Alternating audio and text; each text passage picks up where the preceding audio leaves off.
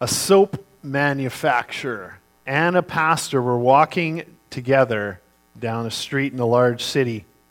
Soap manufacturer casually says, Well, the gospel you preach hasn't done much good, has it? Just look around. There is a lot of wickedness in this city, a lot of people doing the wrong things. The pastor didn't make a reply right away, and as they kept walking, they walked past a dirty little child making mud pies in the gutter.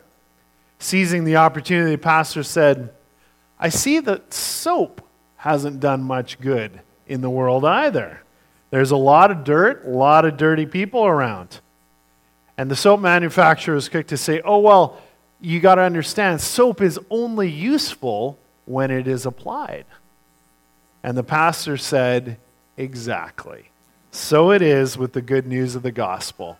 You have to choose it. And that's actually where we have come to with our runaway prophet Jonah. This is our third sermon in the Jonah series. If you're just jumping in at this point, uh, they're all on our website. I encourage you to go back and listen. Uh, Jonah knows that the big turnaround, running back to God instead of away from God like he has been doing, is what he needs to do.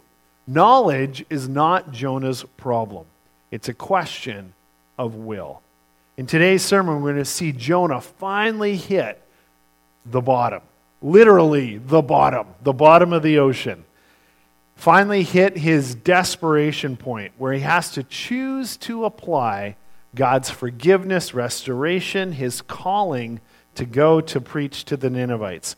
So let's dive in and go with Jonah as he sinks below the surface of the stormy waves and plummets to the depths. What will Jonah's decision be? We're going to pick it up in chapter 2, verses 1 to 6. If you have your print Bibles, I encourage you to open those uh, and the, also on the screen. From inside the fish, Jonah prayed to the Lord his God. He said, In my distress, I called to the Lord, and he answered me. From deep in the realm of the dead, I called for help, and you listened to my cry. You hurled me into the depths, into the very heart of the seas, and the currents swirled about me. All your waves and breakers swept over me. I said, I have been banished from your sight. Yet I will look again towards your holy temple. The engulfing waters threatened me, the deep surrounded me seaweed was wrapped around my head. To the roots of the mountains I sank down. The earth beneath me barred me in forever. But you, Lord my God, brought my life up from the pit. You know, we aren't told who exactly wrote the book of Jonah. May well have been Jonah himself, or Jonah could have dictated it to someone else. They wrote it down. Whoever composed this uh, book under the guidance of the Holy Spirit, did it in a really amazing, artistic uh, kind of, uh, what's the word I'm looking for? It has artistry to it. That's what I'm trying to say. And this is part of what makes the book of Jonah such a gem of a little book. I want to show you my big discovery this week. We're going to show the slide. The whole book of Jonah is like a giant V. I had never seen this before until I saw this in a commentary. I think it's fascinating. All these verses, starting right at the beginning of the book, in Jonah 1, verse 3, it keeps talking about Jonah going down, down, down, down, down, down, until we hit that turnaround verse of 2 6, and then the rest of Jonah goes back up. Here's what I mean. I'll read some of these verses for you. Jonah chapter 1, verse 3. But Jonah ran away from the Lord and headed for Tarshish. He went down to Joppa, where he found a ship bound for that port. After paying the fare, he went aboard and sailed for Tarshish to flee from the Lord. Then, chapter 1, verse 5. All the sailors were afraid, and each cried out to his own God. They threw the cargo into the sea to lighten the ship, but Jonah had gone below deck, where he lay down and fell into a deep sleep. As you can see, he's getting lower here. Jonah 1:15. Then they took Jonah and threw him overboard, and the raging sea grew calm. First, he was in the bottom of the ship. Now he's completely thrown overboard. He's sinking. And then Jonah 2 2. He said, In my distress, I called to Lord, and he answered me from deep in the realm of the dead. He is sinking low, low. Finally, Jonah 2 5. The engulfing waters threatened me, the deep surrounded me. Seaweed was wrapped around my head. So, scholar Desmond Alexander, in his great commentary on Jonah, pointed that out.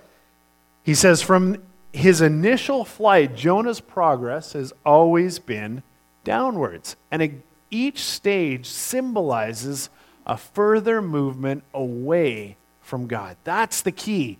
Each one of those getting further and further away from God. Now, when Jonah can sink no lower, the Almighty God, King of the land and sea, intervenes and saves Jonah. And you know what? That bottom point, that turnaround point, that's where so many of us have to hit. We are doing life our way. We are on the throne of our lives. We aren't listening to God or interested in Him. We are running away. And it isn't until we hit bottom, when we can't sink any lower, that we were finally ready to lay down our stubborn pride and selfishness and finally say to God, I'm done. You take over. I can't do it on my own. I want you to come in and take control. I'm getting off the throne of my life. I want you, Jesus, to sit in that big chair. For Jonah, it's 2 verse 6. But you, Lord my God, brought my life up from the pit. As we've been learning over the series, every time we lead, read the word Lord, all in capitals, what stands behind that is the Hebrew personal name of God, Yahweh. So Jonah is saying, But you, Yahweh my God, brought my life up from the pit. My lovely wife, Lori, grew up in the little Alberta town of Carstairs. And there was a guy in her grade by the name of Mike. And Mike was almost continually in trouble. Lori kind of laughs about it. She says, Yeah, pretty much every other day in school, the announcement would come on Would Mike Kime come to the office, please? And she it was a pretty regular deal. And the teacher would be like, Mike, get down there. About five years ago, we were on summer holidays back in Carstairs visiting Lori's family. And they have a beautiful little community center with all these grounds. And all of a sudden, there was this whole carnival happening. And so we walked over and we saw these little sandwich board signs. And it says Mountain View Community Church. And we're like, wow, a church is putting this on for the town. What a cool thing. And they had bouncy castles and a whole bunch of different things.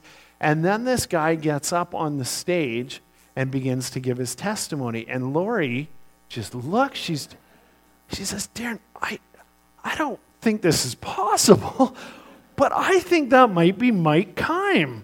Sure it was enough, it was him. And he and Lori talked afterwards. And so I actually wrote Mike this week. And I said, Mike, would you tell your story? Would you give me permission to tell your story? And he very graciously said, Oh, Darren, that'd be my privilege. So, this is Mike's incredible testimony in his own words. He says, like most people in the 70s and 80s, families attended church or some sort of religious assembly. My family went to the United Church. My brother and I sang in the choir, acted in a few plays, sat in the corner at Sunday school. At the age of 11, my family stopped going. I'm not really sure why or why we did that.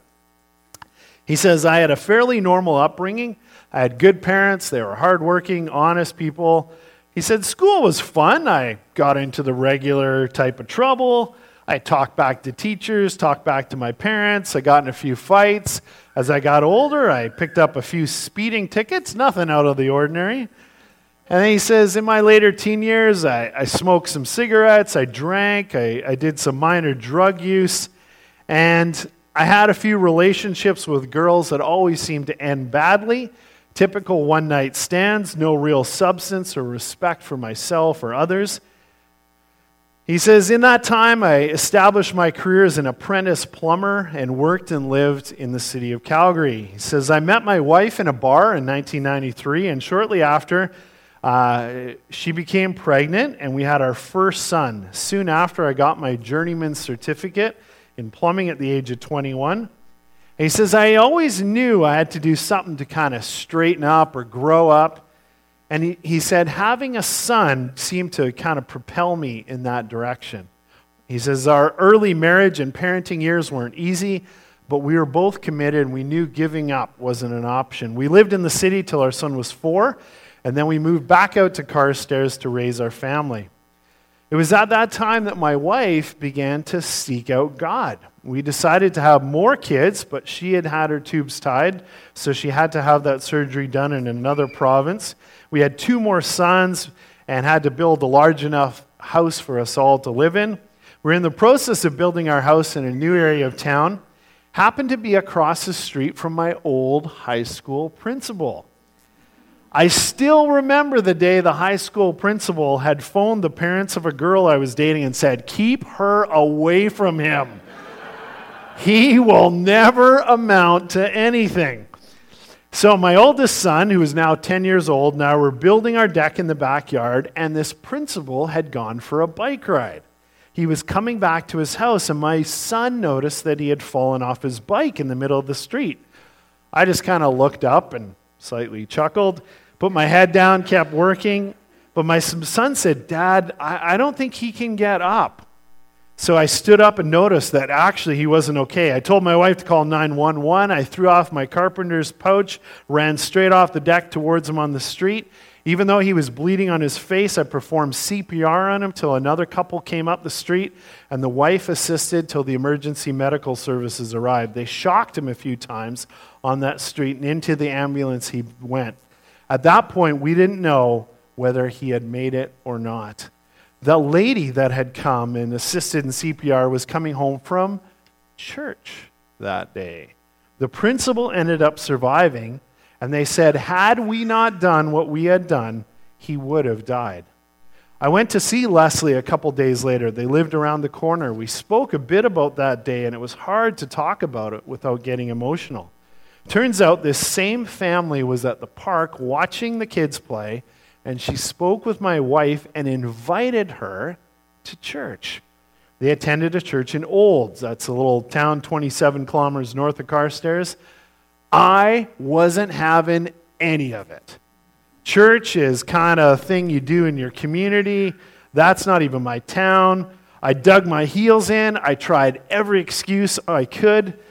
That Sunday morning, my wife got up, got our three boys, 10 years old, three and two, ready, and was going to go. Everything in my body said, no, no, no. But I went. And both my wife and I gave our hearts to Christ that morning. The next few years, he says, I struggled with trying to find my identity in Christ. I had issues with kind of this whole giving money to church thing, serving, worship. I went every Sunday and allowed God to speak to me. As pig headed and stubborn as I am, yeah, I still can be. I can see a change. My wife's transformation was instant. She was 100% all in right away. I was a little mad, actually, and jealous that she had all this love and admiration for Jesus, somebody other than me. It took a while for me to catch on and get over myself. I remember the day on that street with a man that said I wouldn't amount to anything. One man's life was saved, but one man's eternity was changed. A few years after I was saved, we were attending church. We felt like it was time for me to leave my job in the city become self employed, except that it was in the middle of a recession. Who does that? But I gave up a six figure salary, started our own company. Two months later, we had no work. At this same time, my grandpa became ill, and I was able to spend quite a bit of time with him. It was Thanksgiving when we had our last big family dinner with him at home. He later went into the hospital not to come out. The day after Thanksgiving, he wanted to talk at the house. I went over. He spoke about being scared.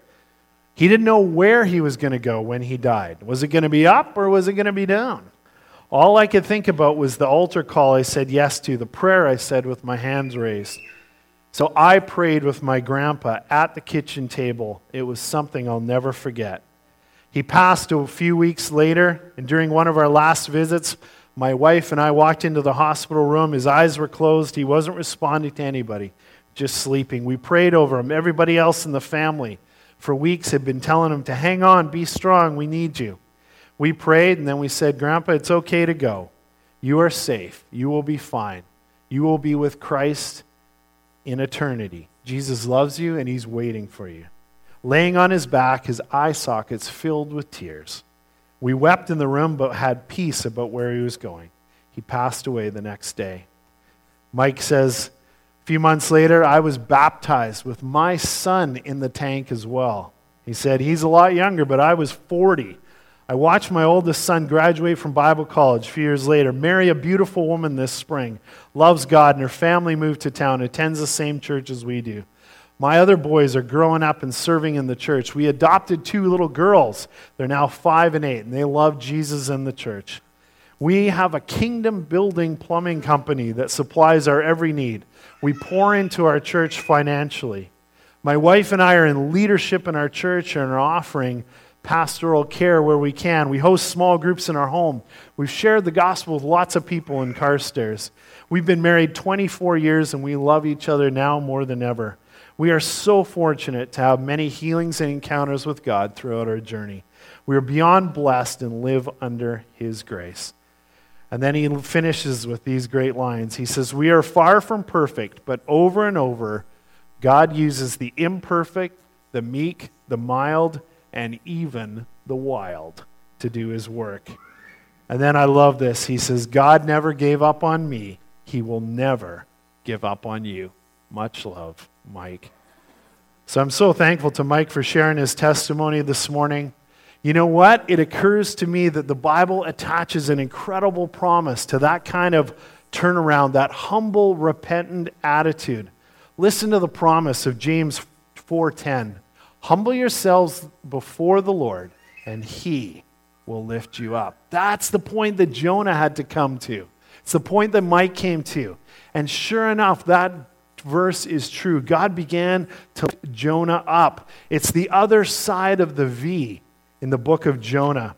Chapter 2, verse 10. And the Lord commanded the fish, and it vomited Jonah on to dry land. Jonah gets a second chance.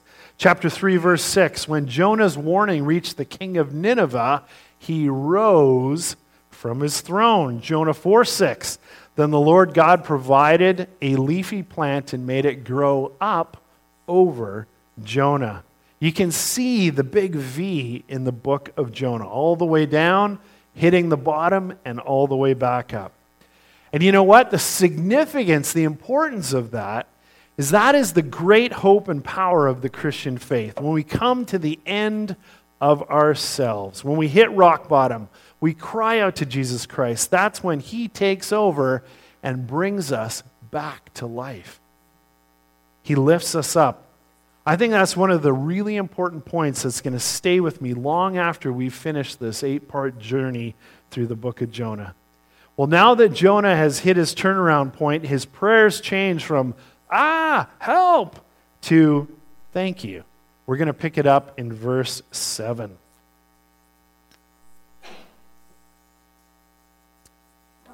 Jonah prays to God, When my life was ebbing away, I remembered you, Lord, and my prayer rose to you, to your holy temple.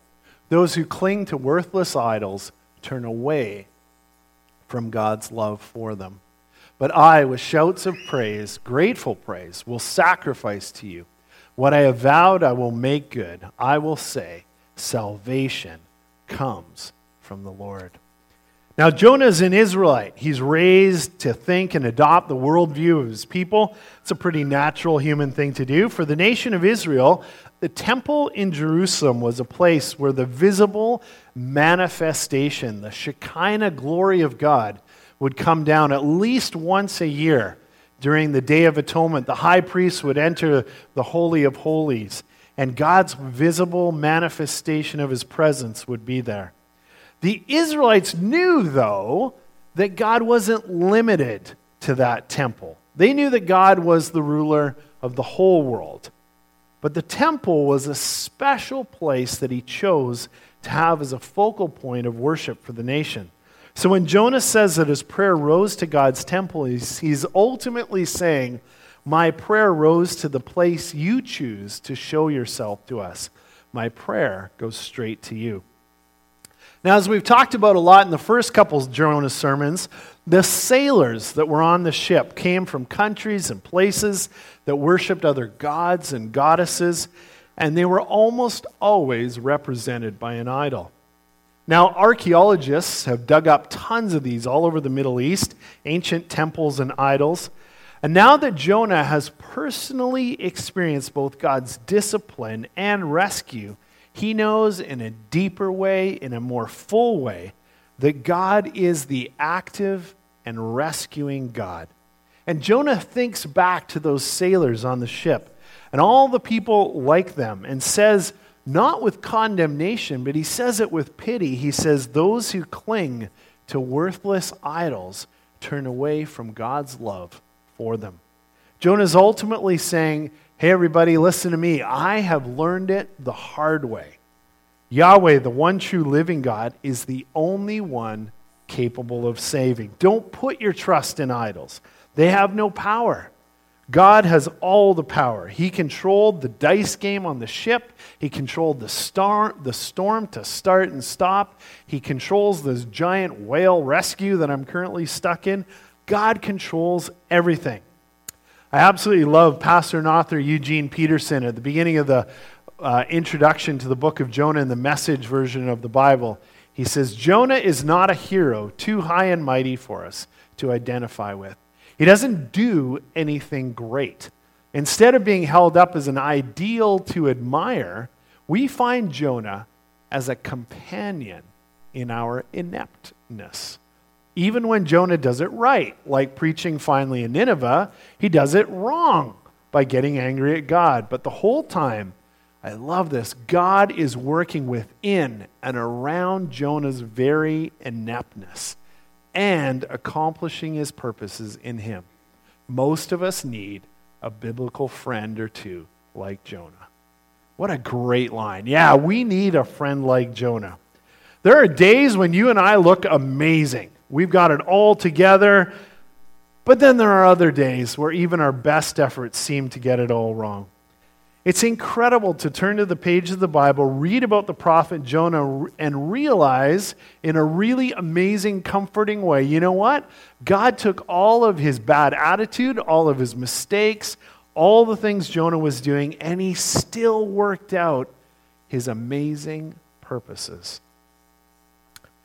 We ha- had a little woodshed in our backyard. And I built it. I was pretty proud of it. Not the ultimate piece of carpentry, but it kept all of our little scraps of wood uh, dry. And we had a little fire pit. And so we did that for a bunch of years. And finally, Lori says, Can we just get rid of that thing? So I said, Yeah. So we got rid of the fire pit. And then our friend uh, has goats. So I offered, I said, Hey, do you want this little shed? And he goes, Yeah, my goats would love it. They, they don't like being in the rain for whatever reason. So I loaded this thing up in the back of our Ford F 150, tied it all down, and Lori's like, Darren, this is not a good idea. Like, you should not be doing this. This is, uh, I was like, don't worry, honey. That'll be great. Don't worry. Well, I'm getting rid of the old woodshed. It'll be fantastic. Yeah, so I go down Simon's Hill, touch the brakes, and shatters our complete back window of our truck. That was a fun moment to go home and kind of explain what happened. So the next day, our neighbor is out, and he's kind of like, wow, look at your truck. And uh, Lori says, you know, I love my husband dearly, but last night I kind of wanted to kill him. And then our neighbor said the most amazing thing. He looked at Lori and he goes, Oh, you guys are real people. And in the most hilarious way, my mistakes meant a huge amount to him. And it's been fascinating. In all the time since, we're having better and deeper conversations about God. So there you go. Be encouraged. Even our mess ups, God can use those. That's what He did for Jonah, and that's what He does for all of us. Most of us do indeed need a biblical friend or two like Jonah. So, how does this section of the story end? Well, chapter 2, verse 10 tells us And the Lord commanded the fish, and it vomited Jonah onto dry land. I've entitled this last point, A Second Chance. Well, the rescue mission is complete. Jonah is back safe and sound on dry land. First thing he did, I am absolutely sure, is find some fresh water and have a bath. And it was probably a long time before Jonah wanted to eat fish again. People would offer be like, oh, no, no, I can't. We will discover next week what Jonah does with this second chance. But for now, I want to end on this incredibly important point that God did indeed give Jonah a second chance. God gave Mike Kime a second chance. And God in Christ has given each one of us a second chance. Jesus came to fulfill the symbol that Jonah was. Jonah spent three days in the belly of the whale. Jesus would spend three days in the tomb after giving up his own innocent life for all of my sin and evil and darkness and all of your sin and evil and darkness. Jonah reemerged on a Palestinian beach somewhere, so grateful and thankful to be given that second chance. Jesus emerged out of the grave, the conquering hero who defeated sin, death, and the devil for all eternity to give the human race a second chance. Jonah is great, but Jesus, Ocean View Community Church, is the ultimate. At the beginning of this sermon, I told you about the soap maker declaring that soap is only useful when it is applied. The pastor reminded him and all of us it's the same with Jesus' work on the cross. That Roman, cruel Roman cross almost 2,000 years ago. It's of personal use to us when we apply it. We have to choose Christ. It is not enough to know about Jesus, we have to know him personally. Jesus, the one who did for us what we could never do for ourselves. If you're here today and you're exploring all of this Christianity stuff, I have a question for you today that I want you to think about. Will you choose him today? If you're here today and you followed Jesus for many years, I have a question for you as well. Will you live in the freedom and joy that that choice brings? Or will you forget that you have indeed been given a second chance? Either way, the choice is up to you. Dan, come and pray for us.